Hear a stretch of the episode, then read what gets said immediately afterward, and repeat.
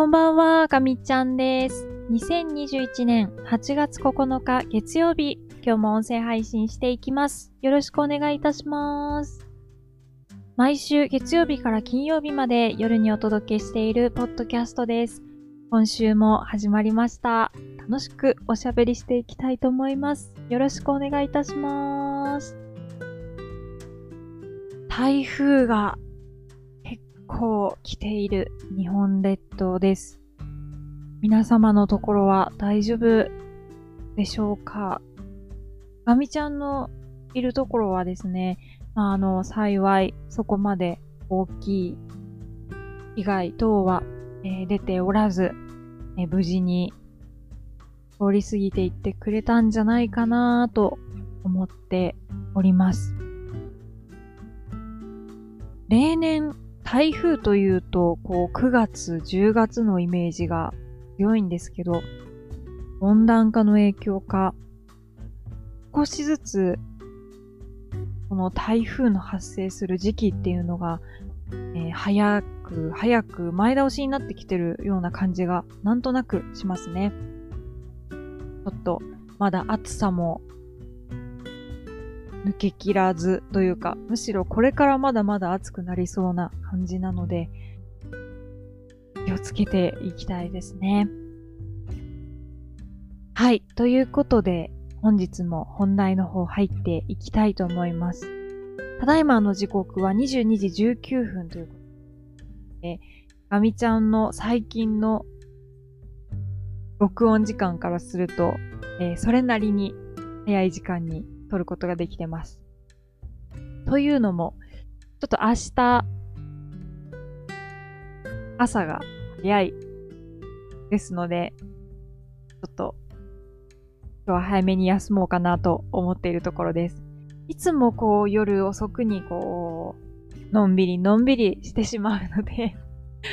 今週こそちょっと早め早めの音声配信を心がけたいというふうに思っています。えっ、ー、と、今日はですね、飛行機、もう、飛行機、この話しかないんじゃないでしょうかという話をしていきたいと思います。えー、昨日、えー、東京オリンピックが、えー、閉会式ということで、オリンピックが終わってしまいました。本当にあっという間でしたね。もう連日ものすごい勢いで並行していろんな競技を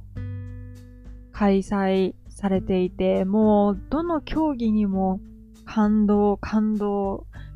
詰め込まれていて、もうどうしようという感じでした。本当に毎日ワクワクさせていただきましたし、たくさんの感動をもらいました。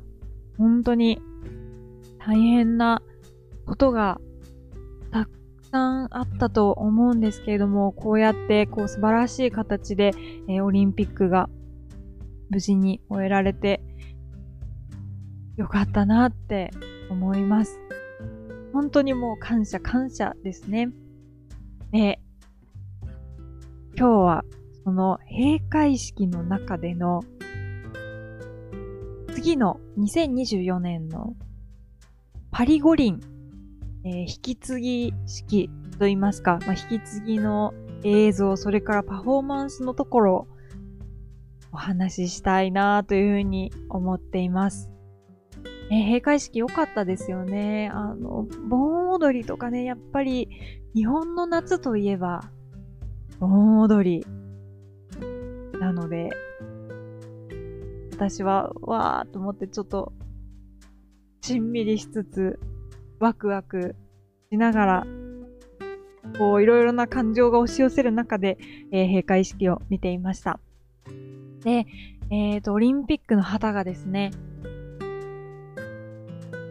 パリの市長に渡されて、でそこからあの、フランスの方たちの、まあ、映像と、それからライブ中継という形、パフォーマンスを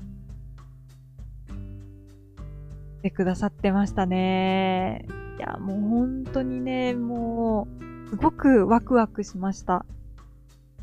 もう、中身の話をやってもいいですよね。ネタバレですけど ご覧になった方も多いと思うので、あの、最初の自転車出てこられた女性の選手の方めちゃくちゃかっこよかったですよね。えー、本当にこうパリの街並みを自転車で駆け抜けていくっていう演出が素晴らしくて、で、えっ、ー、と、フランスの国歌の演奏がもう本当に芸術の街をこう巡るようなところで、もういろんなところで楽器を演奏されてる方の映像がこう移り変わっていって、ごくこう心が洗われたというか、もうキラキラキラキラしていましたね。で、えっ、ー、と、それから、もう、エッフェル塔のところに、えー、映像は映っていったと思いますが、あれはもう、全編が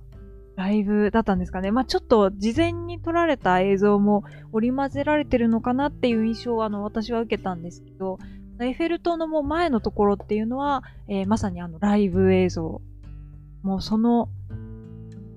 あの瞬間の、えー、パリの様子を、えー、お届けしてくださったのかなと思います。で、えっと、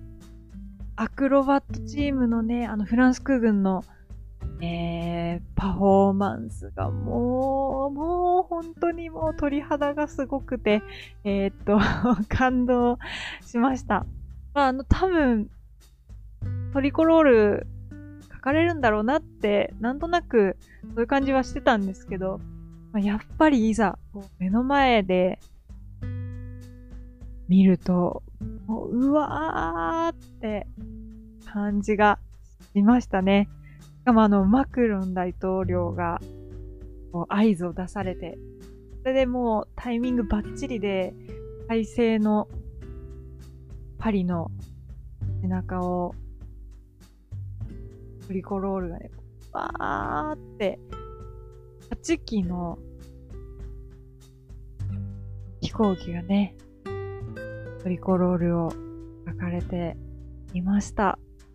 もう本当にとってもとっても素敵でした。ご覧になった方もたくさんいらっしゃると思うので、もうぜひこの感動を共有したいなって思って今日はお話ししてるんですけど、えっ、ー、と、このフランス空軍のアクロバットチームの名前は、パトルイユ・ド・フランスという、えー、名前だそうです。あの、私も本当にこういうアクロバットチーム大好きなので、こう、いろいろな国の、このアクロバットっていうのを、あの、見ることがあるんですけど、まあ、なかなか名前っていうのは、あの覚えられていなくて、ちょっと今回改めて調べました。えー、このパトルイユ・ド・フランスは、えー、っとですね、まあ、さっきもお伝えしたんですけど、8期編成ね。で、1964年？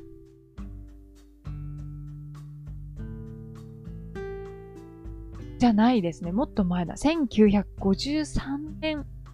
から、えー、運用されてるチームなんですね。でも、あのトリコロール本当に赤も白も青も本当に鮮やかな色で、もうヨーロッパのアクロバットチームのカラースモークって本当に色鮮やかなんですね。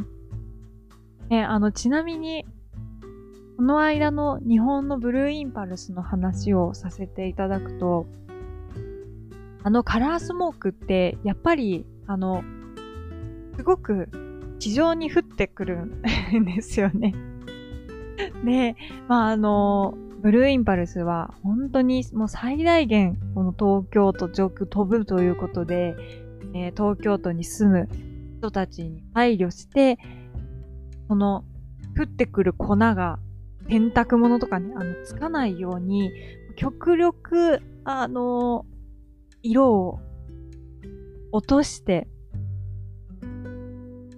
でも、あの空で見たときに、しっかり色が出るように、その絶妙なラインをあの塗ってあの色に立ってるんですよね。まあ、あの日本ならではのね、配慮というか、奥ゆかしい、あの、スモーク、私はすごく素晴らしいと思ったんですけど、まあ、このお国柄の違いというか、フランスの鮮やかなもう赤と白と青のトリコロール。もう下にいる人たち、もう大変なことになってるんだろうなって 思いつつも、まあ、素晴らしい色鮮やかな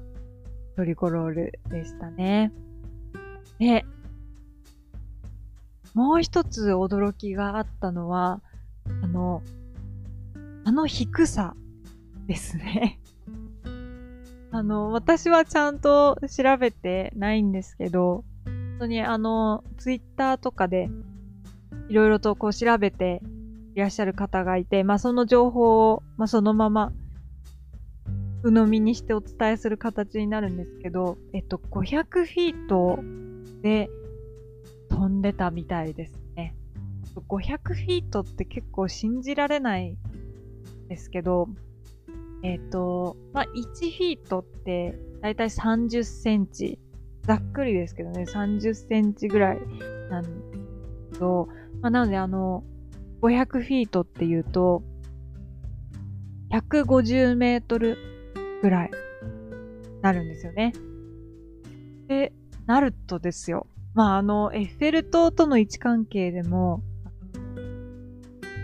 気づきになった方いらっしゃると思うんですけど、わ、引くって多分思っ、私も思ったんで結構引くって思った方いっぱいいるかなと思うんですけど、あの、東京タワーの半分の高さだと、えー、考えていただけるといいのかなと思うんですけど、まあ低いですよね。相当 とても日本じゃ多分できないんですけど、まあ、あの迫力というか、すが、の一言にいますね。いやーでもすごくワクワクしました。ちなみに、あの、日本でこの間飛ばれたブルーインパルスのコードは、すいません、ちょっと間違ってたら申し訳ないんですけど、だいたい3500フィートぐらいだったと思います。で、それでも、あの日は、あの、すごく運転といってあの雲の一番低いところが低かったので、かなり高度を下げてたんですよ。で、まあ通常はなんか5000フィートとか言われてるくらいなので、この10分の1の高さを あのパトルイユとフランスの皆さん飛んでたと思うと、しかも8機でね、まあとんでもないことだと思いました。いやー、まあ、一生に一度でいいから、このパトルイユ・ド・フランスもこの目で見てみたいですね。まあちょっとそういう日が来るかどうかわからないですけど、まあ願ってれば叶うかなと思うので、いつかね、ヨーロッパに行って、そしてフランス空軍のアクロバットチームのこう、パフォーマンスを見たいなと思ったガミちゃんでした。だいぶ熱が入ってしまいましたが、今日はこのパトルイユ・ド・フランスね、オリンピックの、東京オリンピックの閉会式で、えー、パリ五輪への引き継ぎのパフォーマンスとして見せていただいた、このパトルイユ・ド・フランスをさせていただきました。ちなみに、えっ、ー、と、ちょっとこのパトルイユ・ド・フランスの使っている機体、飛行機っていうのがちょっと気になったので、最後にご紹介して今日は終わりにしようかなと思います。えーとですね、アルファジェットという機体だそうです。えー、脱走者とドルニエ社が、えー、共同で開発した攻撃機、軽攻撃機及び高等練習機ということになるそうです。で、えっ、ー、と、初飛行は1973年10月26日と、えー、ウィキペディアに書いてあります。だいぶだいぶ、もう、年季の入った、だいぶ、お兄さんと言っていいか、もうちょっと上の方ですね。えー、すごい。素晴らしい大きですね。あの、日本の T4、あの、ブルーインパレスに使われている T4 という機体もかなり、もう、っていうんですか、長年使われている飛行機で、T4 は、1985年かなんですけど、それよりも歴史の長い飛行機が、まあ、今も飛んでるということで、いやー、本当に素晴らしいです。ちょっと今度ね、このアルファジェットについても詳しく調べてみようかな、なんていうふうにちょっと思っております。はい。ということで、今日もだいぶ長々とおしゃべりしてしまいましたが、今日は飛行機の話を思いっきりさせてもらって、私はだいぶ満足です。えー、また明日ですね、音声配信していきたいと思いますので、また聞いていただけたら嬉しく思います。では、えー、今週はちょっとお休みの方も、えー、多いと思いますが、一週間、え健康に気をつけて楽しく過ごしていただけたらなというふうに思います。私も楽しく過ごしたいと思います。